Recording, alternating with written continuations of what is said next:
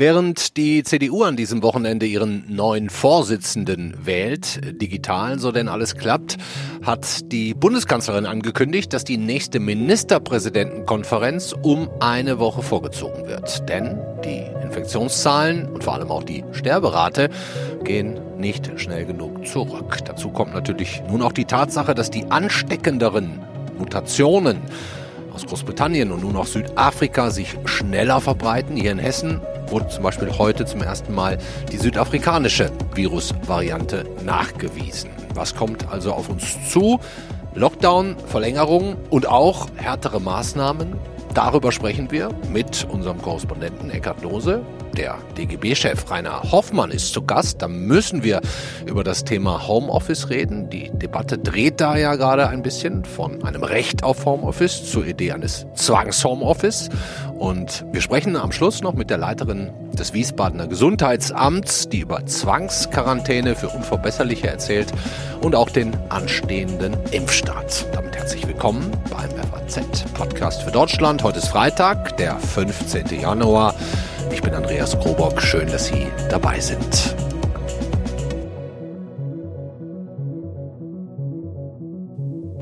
Die Bundesregierung hat nun auch offiziell gemacht, was unsere FAZ-Korrespondenten in Berlin schon gestern äh, recherchiert und rausgefunden hatten. Die nächste Ministerpräsidentenrunde mit der Kanzlerin wird vorgezogen, findet nun schon kommenden Dienstag statt, eine Woche früher als eigentlich geplant. Warum eigentlich? Um vorzeitig den Lockdown zu verlängern oder sogar härtere Maßnahmen zu beschließen, wie es ja zum Beispiel der sächsische Ministerpräsident Michael Kretschmer gestern Abend bei Maybrit Illner angedeutet hat.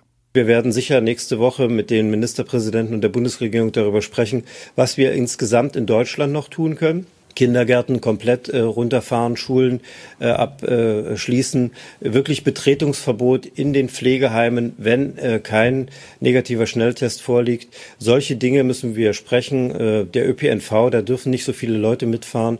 Das ist äh, aus meiner Sicht jetzt auch Gebot der Stunde. Sie haben vollkommen gesagt, die Zahlen sind nicht so zurückgegangen, wie wir es äh, gewollt haben und wie wir es auch brauchen, wenn wir jetzt auch vermuten, dass diese Mutation in Deutschland aufschlägt und die Zahl der Infektionen deutlich nach oben geht. Einer, der sein Ohr immer ganz dicht am Kanzleramt hat und auch von der vorgezogenen Ministerpräsidentenkonferenz früh erfahren hat, ist unser FAZ-Büroleiter in Berlin. Den begrüßen wir jetzt. Hallo, Eckhard Lose. Hallo, Andreas Kohlbock.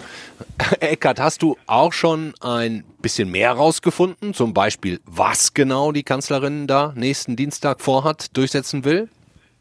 Also ähm, zumindest klar ist, dass sie natürlich keine Erleichterungen durchsetzen wird und dass sie sich auch nicht damit begnügen wird, es bei den bisherigen Maßnahmen zu lassen. Also bleibt nur noch drei. Die Maßnahmen werden verschärft. Es gab äh, zunächst Gerüchte, dass es Einschränkungen des öffentlichen Nahverkehrs geben solle. Das hat äh, Merkel gestern schon in der Präsidiumssitzung der CDU bestritten, hat gesagt, das machen wir nicht. Okay. Ähm, aber äh, trotzdem äh, ergibt natürlich ein früheres Treffen, äh, auch das war zu erfahren, nur Sinn, wenn man übereinstimmend, also alle 16 äh, Bundesländer miteinander schärfere Maßnahmen trifft. Äh, da wissen wir natürlich noch nicht genau, was kommt.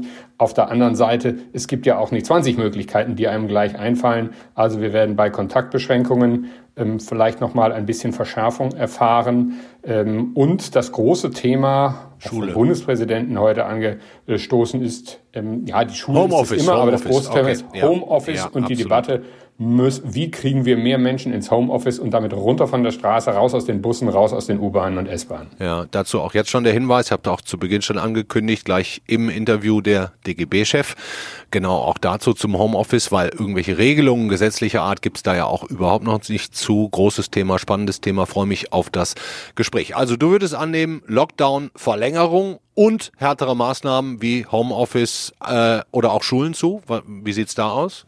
Natürlich wird über die Schulen geredet. Also wenn wir uns mal die äh, Monate seit dem März vorigen Jahres die Schuldiskussion in Erinnerung rufen, da ging es ja immer rauf und runter. Schulen sind keine Infektionsherde, Schulen sind doch Infektionsherde. Also es ging immer hin und her. Auch da übrigens natürlich das Thema Nahverkehr, ja. ähm, weil sehr viele Kinder mit dem Bus fahren. Wir kennen die Bilder, die Kinder stehen eng an eng, selbst wenn die Schule selbst kein Herd ist, weil dort diszipliniert vorgegangen wird, dann ist natürlich in den Bussen und Bahnen äh, nicht an 1,50 Meter Abstand von Kind zu Kind zu denken.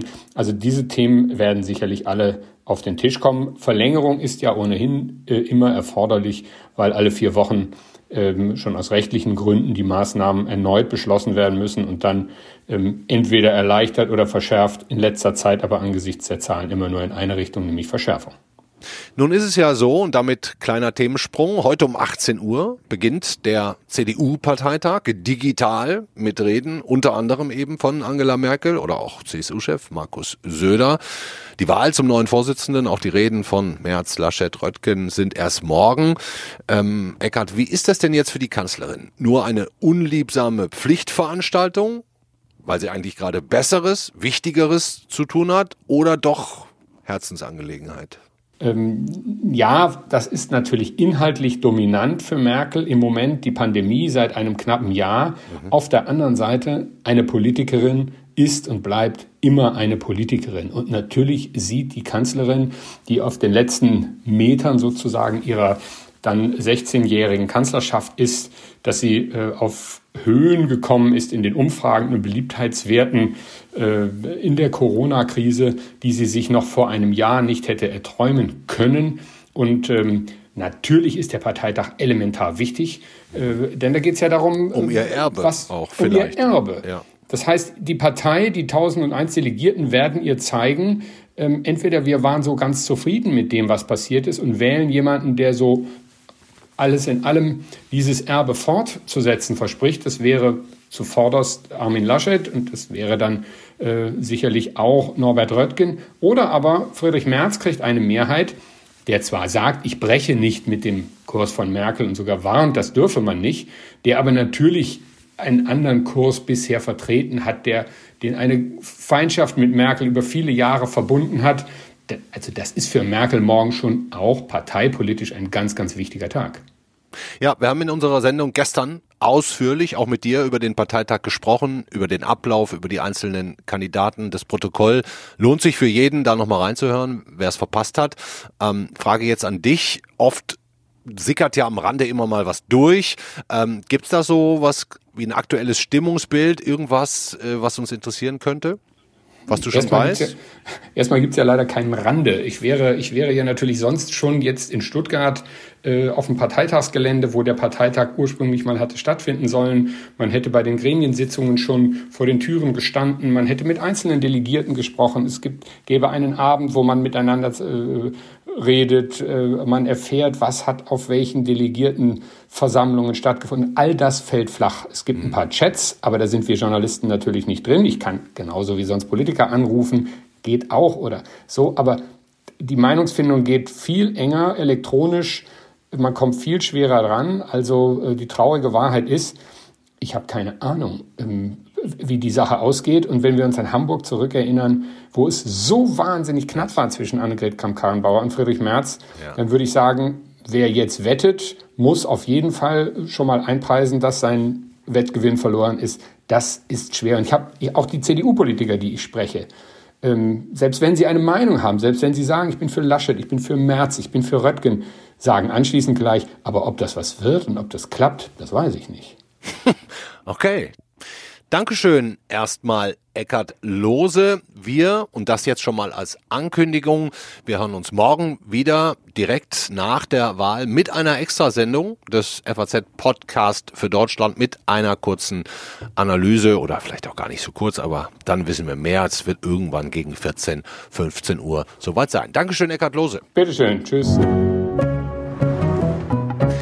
Im Schloss Bellevue, dem Sitz des Bundespräsidenten Frank-Walter Steinmeier, da kam es heute zu einer ganz interessanten Pressekonferenz.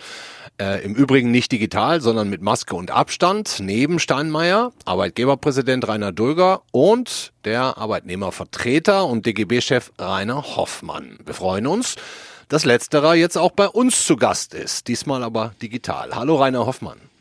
Einen wunderschönen guten Tag.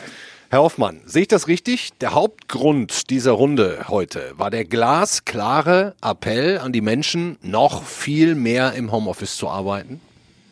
Das ist eine ganz klare Botschaft gewesen, um das Pandemiegeschehen einzugrenzen, zurückzudrängen, haben wir alle Arbeitgeber aufgefordert, ihren Beschäftigten, da wo es möglich ist, das Homeoffice auch wirklich zu ermöglichen. Und den Beschäftigten haben wir empfohlen, davon auch extensiven Gebrauch zu machen, wohl wissend, dass viele Beschäftigte beispielsweise in der Pflege, im Lebensmitteleinzelhandel, bei den Bussen, Straßenbahnen oder aber auch in Industriebetrieben gar kein Homeoffice machen können. Aber da, wo es möglich ist, sollten wir in der jetzt schwierigen Situation beherzt davon Gebrauch machen. Hm, man muss ja sagen, im ersten Lockdown letztes Jahr März, April, das zeigen jetzt Daten der Hans-Böckler-Stiftung, da sind die Arbeitnehmer viel konsequenter zu Hause geblieben als jetzt. Äh, Sie werden das nicht empfohlen haben. Ne? Also nein, nein, natürlich nicht. Wir erleben allerdings auch in vereinzelten Bereichen, dass Unternehmen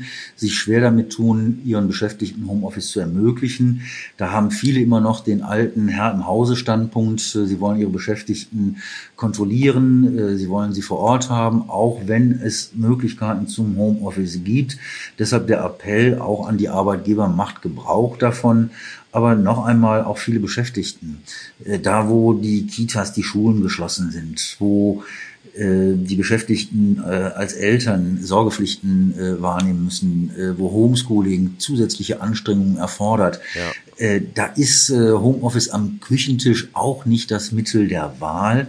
Da muss es eine gesunde Mischung geben und da müssen dann eben Hygienevorschriften, Abstand halten, Maskenpflicht muss zur wirklich solidarischen gemeinsamen Aktion werden. Hm, es heißt laut einer Studie, 42 Prozent der deutschen Betriebe ermöglichen die Heimarbeit. Jetzt haben Sie es auch gerade schon angedeutet. Es gibt einfach auch viele Jobs, die von zu Hause aus nicht erledigt werden können. Wenn wir jetzt mal auf diese 42 Prozent schauen und, und Sie mir eine Einschätzung geben können, wie viel ist denn da noch nach oben drin? Wie viel Luft haben wir denn noch? Wie viel mehr könnten denn zu Hause bleiben? Na, wir wissen, äh, dass grundsätzlich rund 40 Prozent äh, aller Beschäftigten in Deutschland äh, relativ unproblematisch Homeoffice machen können.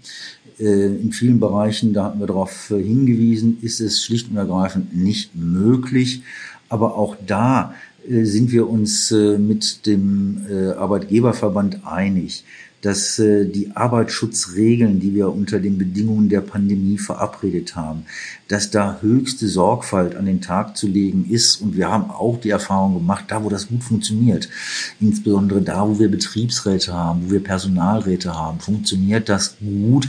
Und das Infektionsgeschehen ist in den Unternehmen, in den Betrieben äh, deutlich geringer der Arbeitsplatz ist in vielen Branchen sicherer, als dass Menschen dann morgens zur Arbeit fahren, äh, in der Straßenbahn, im Bus und abends wieder zurück. Da sind die Risiken der Ansteckungen deutlich größer. Also deshalb gemeinsam eine Kraftanstrengung solidarisch zusammenhalten, wo es geht, und bitte auch konsequent machen. Scheint gerade ein bisschen so, als würden wir uns von der äh, schon lange laufenden Debatte um, um ein Recht auf Homeoffice auch ein bisschen entwickeln zu einer Diskussion um einen Homeoffice-Zwang. Äh, das dürften Sie qua Funktion eher kritisch sehen, nehme ich an. Genau, wir haben immer gesagt, auch bei dem Rechtsanspruch der Beschäftigten muss Homeoffice freiwillig bleiben. Wir haben jetzt schon einzelne Unternehmen, äh, die ihre Büroflächen halbieren. Da wird dann äh, die für die Beschäftigten äh, das zur äh, Reise nach Jerusalem, man kommt morgens in Betrieb, weiß nicht, wo sein Arbeitsplatz ist, das ist keine Perspektive, so sieht die moderne Arbeitswelt der Zukunft nicht aus. Aber auf der anderen Seite klar, da wo uns auch die Technik, die Digitalisierung Chancen ermöglicht, müssen die Chancen genutzt werden. Das ist auch ein Beitrag A zur Akzeptanz für die Beschäftigten, dass sie die Vorteile erkennen. Das ist auch ein Beitrag zu mehr Zeitsouveränität, dass Menschen über ihre äh, Arbeitszeit im Homeoffice, im Betrieb, in der Verwaltung selbst entscheiden können, da wo es möglich ist. Und da wo es nicht möglich ist, müssen wir auch die Menschen im Blick haben, ihnen mehr Möglichkeiten zur Vereinbarkeit von Familie und Beruf zu ermöglichen. Ja, verständlich. Einmal noch ganz kurz aufgegriffen, was Sie sagen über Halbierung von Büroflächen. Mir scheint das jetzt eine gar nicht so unrealistische Zukunftsvision zu sein, dass Unternehmen ähm, auch wenn sie Homeoffice ermöglichen wollen über die Pandemie hinaus, dass sie dann auch selbstverständlich irgendwann Büroflächen reduzieren, um Kosten zu sparen. Ähm, halten Sie das für den falschen Weg? Äh, nicht grundsätzlich, dass man äh, dadurch intelligente Konzepte, attraktive Arbeitsplätze gestalten kann. Aber das ist mir wichtig, äh, dass es um attraktive Arbeitsplätze geht, dass Menschen dann auch mitbestimmen können bei der Gestaltung, bei der Ausgestaltung des Arbeitsplatzes und eben nicht zur Reise nach Jerusalem wird. Man kommt morgens rein und muss sich erstmal sein Fleckchen suchen, wo man seiner Tätigkeit nachgehen kann, das fände ich jetzt nicht so sonderlich attraktiv. Das wird auch nicht zur Arbeitszufriedenheit beitragen.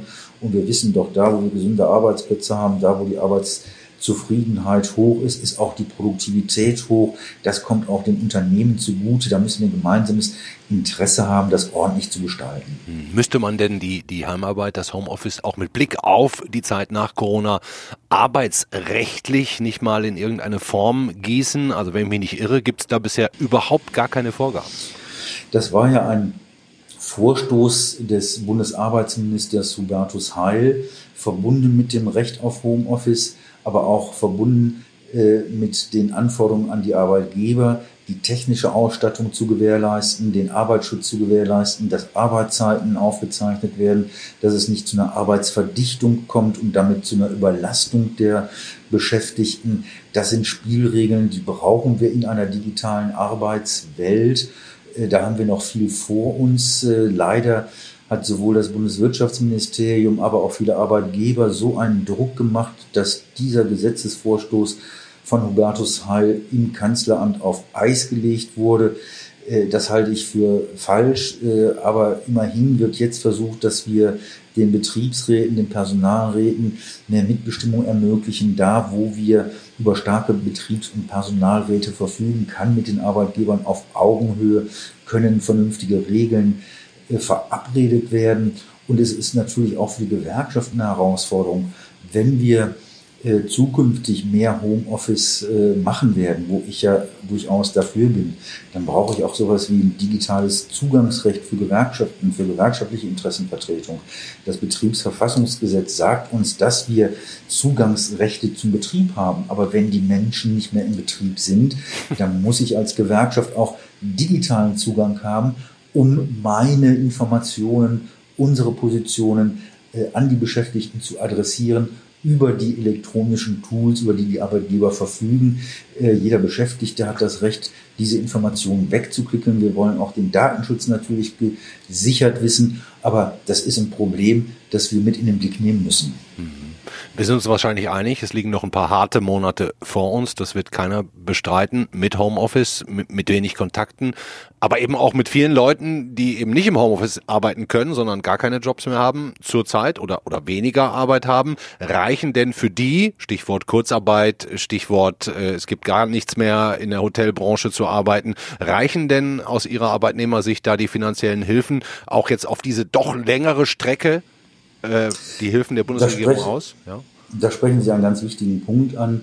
Gerade die Menschen, die jetzt äh, über Wochen und Monate Kurzarbeit äh, null machen, also null Arbeit, 100 Prozent Kurzarbeit machen, äh, da sind die Lohnersatzleistungen über das Kurzarbeitergeld, selbst nach vier Monaten, wenn es denn 70 Prozent sind, nach sieben Monaten 80 Prozent, für Menschen mit Einkommen von 14, 1500 Euro im Monat sind das finanzielle Einbußen. Das werden die nicht verkraften können. Deshalb müssen wir insbesondere in den unteren Einkommensbereichen Regelungen finden, die nicht dazu führen, dass sie neben dem Kurzarbeitergeld dann auch noch Hartz IV beantragen müssen. Das ist entwürdigend. Da muss aufgestockt werden und wir müssen natürlich auch mit in den Blick nehmen, die Verlängerung des Arbeitslosengeldes Eins war richtig. Wenn die Arbeitslosenzahlen jetzt wieder nach oben gehen, müssen wir auch an die Menschen denken, die Corona-bedingt äh, in Arbeitslosigkeit fallen. Auch die müssen besser abgesichert werden. Mhm. Fühlen Sie sich denn da als Gewerkschaft ausreichend gehört oder anders gefragt, haben Sie bei diesen Problemfällen, die Sie gerade aufgezählt haben, haben Sie da so viel Einfluss, wie Sie gerne hätten? Ne, es, war ja, es waren ja die Gewerkschaften, die dafür gesorgt haben, in der großen Koalition mit Unterstützung der SPD, dass, das, äh, dass die Aufstockung des Kurzarbeitergeldes gelungen ist. Äh, das sind in der großen Koalition immer Kompromisse, aber mit der Union, das sage ich auch ganz deutlich, wäre das nicht machbar gewesen. Und die Union ist es, die sich gegenwärtig auch weigert, dass für die Menschen, die in einer wirklich schwierigen sozialen Lage kommen, dass wir da Verbesserungen durchsetzen. Der Wirtschaft werden Milliarden Unterstützungsprogramme zur Verfügung gestellt. Das ist völlig richtig. Aber es kann nicht sein, dass gerade Menschen mit unteren äh, Einkommen dann wirklich äh, in soziale Schieflage geraten. Da muss dringend nachjustiert werden. Also Sie haben das Gefühl, wir, wir tun schon eine Menge, aber die, die Schwächsten am Ende der Nahrungskette nehmen wir nicht richtig mit. Genau das ist das, äh, genau das ist der Punkt. Das ist völlig richtig beschrieben. Es wird eine Menge getan und auch das Regierungshandeln in der Pandemie ist in weiten Teilen wirklich richtig, äh, verdient Respekt. Äh, dass in einer solchen Ausnahmesituation auch Fehler gemacht werden, auch da muss man den nachkorrigieren. Äh, aber äh, man darf die, die in besonderer Weise jetzt sozial betroffen sind, äh, nicht im Regen stehen lassen. Und ich sage nochmal beispielsweise beim Kurzarbeitergeld. Da werden die Arbeitgeber zu 100 Prozent von den Sozialabgaben entlastet. Mhm. Das ist auch nicht verkehrt, weil es die Liquidität der Unternehmen erleichtert. Aber die betroffenen Menschen dann im Regen stehen zu lassen, das versteht keiner. Das schafft neue soziale Schieflagen und die müssen wir mit allen äh, Möglichkeiten verhindern. Vielen Dank für das Gespräch, DGB-Chef Rainer Hoffmann. Ich danke Ihnen. Bleiben Sie gesund. Die nächste Ministerpräsidentenkonferenz wird also vorgezogen, findet schon kommenden Dienstag statt, nicht erst übernächste Woche. Ja, dem Robert Koch Institut sind die aktuellen Maßnahmen nicht genug, haben wir heute gehört. Die Bundeskanzlerin, auch das ist ja kein Geheimnis, hätte am liebsten schon viel früher viel stärker gehandelt. Jetzt warnt sie explizit vor der britischen Mutation, sagt, die bereite ihr große Sorge. Nicht unwahrscheinlich also, dass erstens der Lockdown über den Januar hinaus verlängert wird und zweitens eventuell deutlich härter. Denn das Ziel, ein Inzidenzwert von 50, darüber reden wir die ganze Zeit, von diesem Ziel ist ein Großteil Deutschlands einfach meilenweit entfernt was ein Wert über 50 denn überhaupt in der Praxis bedeutet und ob aktuell damit noch sowas wie Nachverfolgung möglich ist, das können wir jetzt mal exemplarisch mit dem Gesundheitsamt Wiesbaden in unserer hessischen Landeshauptstadt besprechen. Denn die Leiterin Kaschlin Butt, die sollte uns jetzt zugeschaltet sein. Hallo, Frau Butt. Ja, schönen guten Tag. Hallo. Aus Ihrer Wiesbadener Sicht, Frau Butt, teilen Sie die Sorgen der Bundeskanzlerin? Brauchen Sie als Gesundheitsamt vielleicht sogar dringend einen härteren Lockdown, um Ihren Job noch richtig machen zu können? Also es ist richtig in der Tat, dass wir weiterhin ähm, hohe Zahlen haben, die uns die ähm, lückenlose Aufdeckung der Infektionsketten und die Kontaktpersonennachverfolgung aktuell noch immer nicht ermöglichen. Dafür ist, das hatten Sie ja auch erwähnt, ein Wert von 50, ähm, eine Inzidenz von 50 pro 100.000 Einwohner in sieben Tagen an Neumeldungen immer noch eine Grenze, über der wir deutlich liegen. Und ähm, wie ist der aktuelle Wert bei Ihnen gerade? Der, der aktuelle Wert bei uns ist immer so um die 120. Wir schwanken ja. da so zwischen 100 und 140. Und das ist einfach auch dafür noch zu hoch. Nichtsdestotrotz sind wir einfach froh, ähm, dass wir wieder von dem 200er Wert runtergekommen sind, weil ähm, auch das ist spürbar. Also jede Zahl, Zahlenveränderung merken wir ganz deutlich in unserer Arbeit. Mhm. Und äh, um uns mal einen Einblick zu geben vielleicht, wie Sie da täglich mitarbeiten, wenn wir jetzt Inzidenzwert von 50 haben, dann äh, heißt das ja jetzt nicht, dass Sie 50 Mal telefonieren müssen, sondern da steckt ja mehr hinter. An, an welcher Stelle scheitert es denn? Ist es, äh, fehlt dann Personal, fehlt Zeit, fehlen Telefone? Woran scheitert es, dass höhere mhm. Inzidenzzahlen äh, nicht bearbeitet werden können? Genau, ist auch eine ganz wichtige Frage. Wir haben ja mittlerweile deutlich mehr Personal, die uns die sehr gut unterstützen. Es ist ja unter anderem auch die Bundeswehr und Landesbeamte. Ja. Also von daher haben wir genügend Personal, aber es ist dann äh, sozusagen im Rahmen der Unübersichtlichkeit ähm, der ganzen äh, Personen, die dann mit einer Infektion ähm, auch immer im Zusammenhang stehen. Und es ist das jetzt potenziert ja auch, sich dann quasi. Genau, das potenziert sich und es ist also vielleicht auch nochmal zu dem Hintergrund natürlich die einschränkenden Maßnahmen. Da geht es ja immer um die Kontaktreduzierung. Ähm, die helfen natürlich sehr, weil dann haben wir unter Umständen natürlich sehr viel weniger Kontakte mit einem infizierten Fall in Zusammenhang. Aber wir haben halt jetzt sehr viele ähm, Fälle, wo wir die Kontakte ja nicht ermitteln können. Also wir, die, uns können ja die Personen nicht nennen, ähm, wo sie ähm, mutmaßlich sich infiziert haben könnten und wo wir dann nachverfolgen. Dafür haben wir einfach nicht die Technik am Start ähm, an der Stelle, um das ähm, sehen zu können. Hm. Sie arbeiten ja auch so ein bisschen mit Mobilitätsdaten. Google bietet, glaube ich, sowas an. Sehen Sie da, dass auch bei Ihnen immer noch zu viele Menschen auf den Straßen unterwegs sind?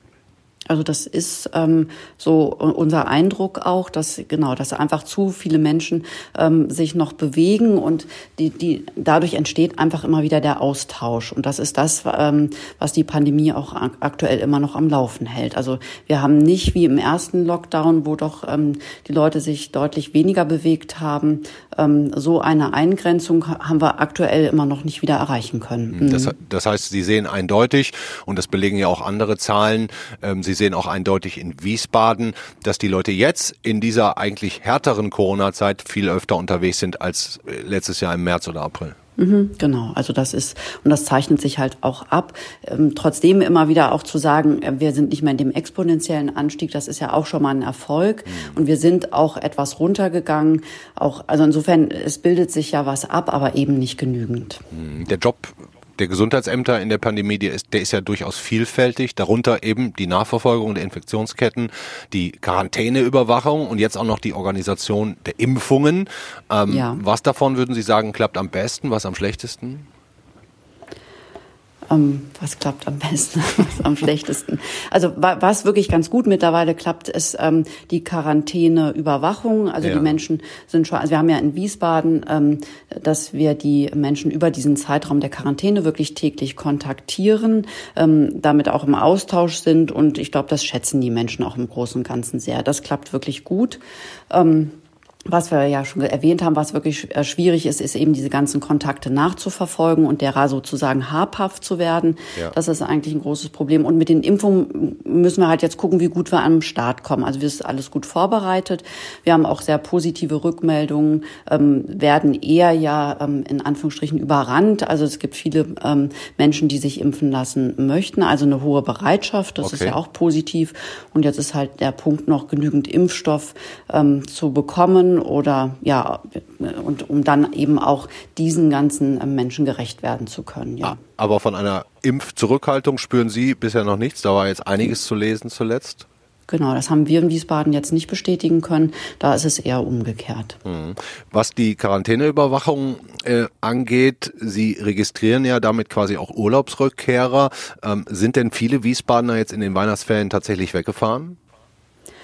Ähm, also mit den Urlaubsrückkehrern haben wir eigentlich im Moment gar nicht so viel ähm, zu tun. Da besteht ja auch ähm, ja eine Verordnung, wie die sich zu verhalten haben. Und das war jetzt eigentlich nicht so ein großer Ansturm, okay. dass wir da jetzt nochmal viel nachregulieren mussten. Nee. Mhm. Das heißt, da geht es dann eher um ähm, Betroffene oder, oder Familienmitglieder von Infizierten, äh, die dann genau. in, in Quarantäne gehen. Sie scheuen ja da auch nicht davor zurück, Quarantäneverweigerer zu ihrer Isolation zu zwingen. Ähm, mhm. Damit sind Sie auch so ein bisschen Sonderfall äh, in Deutschland. Wie oft passiert sowas und was machen Sie da? Also wir hatten das im Mai war das dann, ähm, dass wir äh, insgesamt vier Menschen hatten, die sich der Quarantäne verweigert haben. Wir haben das ja über unsere täglichen Anrufe und Kontrollen rausbekommen, sind dann mit der Stadtpolizei vor Ort gefahren und bei anhaltender Verweigerung konnten wir die dann sogenannt äh, absondern, zwangsabsondern in ähm, Gemeinschaftsunterkünfte und da haben die dann ihre Quarantäne auch zu Ende gebracht. Das geht ja über das Infektionsschutzgesetz im Rahmen ähm, eines Straftatbestandes. Das ist eine Straftat, ne? Das ist jetzt ja, kein genau. Bagatelldelikt. Genau. Nein. Mhm. Mhm. Genau. Wird dann auch, muss dann allerdings entsprechend auch vom Gericht ähm, noch äh, bestätigt werden. Also die, die ähm, Unterbringung, wir machen dann eine vorläufige Unterbringung und das Gericht ähm, ordnet die dann an. Ja. Nun können Sie jetzt als Gesundheitsamt äh, datenmäßig nicht unbedingt aus den Vollen schöpfen. Also der Datenschutz bei der Corona-App zum Beispiel, wissen wir alle, verbietet die Nutzung für Sie dieser Daten. Gibt es denn auf anderen Gebieten, sagen wir bei der Zusammenarbeit mit den Laboren, äh, um auch vielleicht zu wissen, ob jetzt die britische Mutation in Wiesbaden angekommen ist, äh, gibt es da Fortschritte? Also schon dahingehend Fortschritte, als dass wir die Meldungen jetzt ja ähm, digital bekommen, dass das nicht mehr alles über Faxe laufen muss und darüber auch eine Verzögerung ähm, besteht.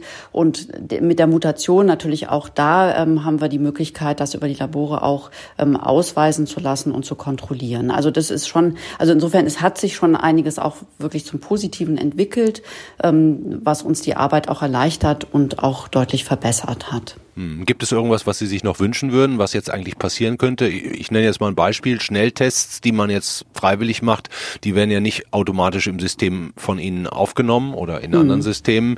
Äh, das heißt, Sie wissen das gar nicht, wenn Leute das machen. Ähm, ein Beispiel. Gibt es noch andere Sachen, wo Sie sagen, oh, die würden wir schon gerne noch ändern? Das können wir auch noch schaffen vielleicht in den Wochen oder Monaten, die uns jetzt hier äh, die Pandemie noch oder uns noch quälen wird? Mhm. Also nach wie vor wäre schon auch ein großer Wunsch immer, dass wir ähm, die Kontakte, die die Menschen selber nicht benennen können, spricht doch auch wieder die ähm, Corona-Warn-App an, also dass wir diese Daten, die ja durchaus lieferbar wären, ähm, da, dass sowas möglich wäre. Also das wäre für uns ähm, in der Pandemie Eindämmung und auch für die Menschen ähm, einfach, um das auch wahrnehmen zu können, wo Infektionen noch entstehen und wo man sie dann auch wieder unterbrechen kann, ähm, durchaus sinnvoll und wünschenswert. Ja, aber bei der App werden Sie wahrscheinlich gegen verschlossene Türen trommeln müssen.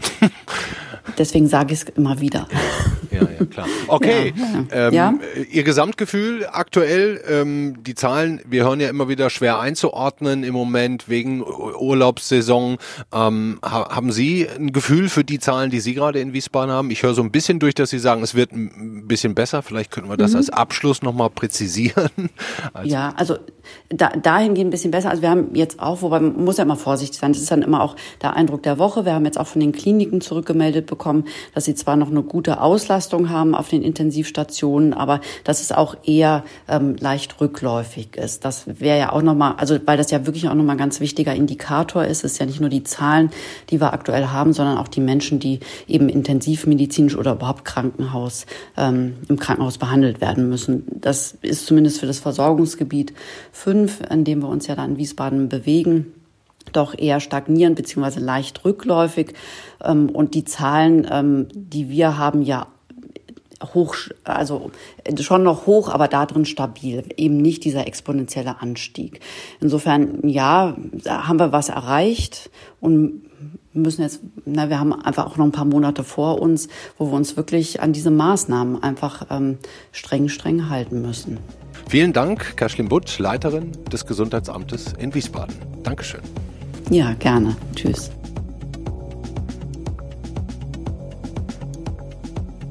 Das war der FAZ-Podcast für Deutschland an diesem Freitag, den 15. Januar. Noch einmal jetzt und hier der Hinweis. Morgen sind wir mit einer Extra-Sendung, einer Sonderausgabe für Sie da vom CDU-Parteitag mit der Wahl des neuen CDU-Vorsitzenden und vielleicht ja dann auch Kanzlerkandidaten. Die Uhrzeit lässt sich jetzt im Moment noch schwer voraussagen. Die Wahl wird so gegen 14 Uhr erwartet. Das kann sich natürlich durch längere Diskussionen bei den anderen Tagesordnungspunkten auch noch ein bisschen verschieben. Wenn Sie zur ähm, Wahl oder zum CDU-Parteitag nochmal was nachlesen wollen oder nachhören wollen. Wir haben da eine Menge für Sie. Auch der Podcast gestern mit dem Kollegen Timo Steppert. Ähm, Gerade auch ein Interview mit der Frauenunion. Warum Frauen Friedrich Merz nicht so gerne wählen wollen. Sehr interessant. Hören Sie da auch gerne nochmal rein. Oder dann eben auf unseren digitalen Seiten oder in der Zeitung. Und morgen extra Ausgabe. Spätestens, denke ich mal, zwischen 16 und 17 Uhr sind wir dann für Sie da. Von mir war es das an dieser Stelle. Ich habe ähm, Feierabend. Timo Steppert übernimmt morgen Ihnen allen ein schönes Wochenende.